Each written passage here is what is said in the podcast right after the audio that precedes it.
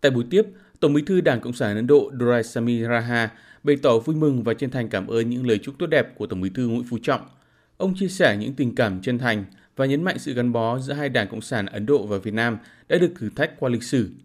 Tổng bí thư Đảng Cộng sản Ấn Độ xúc động ôn lại nhiều kỷ niệm gắn bó với Việt Nam, khẳng định Việt Nam, nhân dân Việt Nam và Chủ tịch Hồ Chí Minh luôn ở trong trái tim nhân dân Ấn Độ.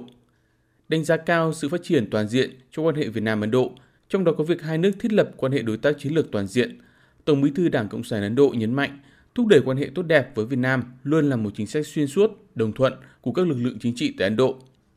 Về phần mình, Đại sứ Nguyễn Thanh Hải khẳng định Đảng Cộng sản Việt Nam coi trọng quan hệ truyền thống hữu nghị với các đảng Cộng sản cánh tả, trong đó có Đảng Cộng sản Ấn Độ.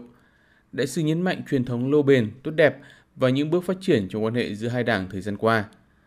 Tại cuộc gặp, Đại sứ Nguyễn Thanh Hải đã thông tin với Tổng bí thư Durasami Raha về sự phát triển mạnh mẽ của Việt Nam dưới sự lãnh đạo của Đảng Cộng sản Việt Nam, cũng như những định hướng lớn về xây dựng phát triển đất nước và xây dựng đảng mà Đại hội 13 đã đề ra, đồng thời đề xuất một số biện pháp thúc đẩy quan hệ giữa hai đảng như tăng cường trao đổi đoàn, trao đổi thông tin, kinh nghiệm xây dựng đảng và chính sách phát triển kinh tế xã hội, khuyến khích các tổ chức nhân dân hai đảng tăng cường giao lưu, gia tăng phối hợp giữa hai đảng trên các diễn đàn chính đảng đa phương, qua đó góp phần tăng cường quan hệ đối tác chiến lược toàn diện giữa hai nước thời gian tới.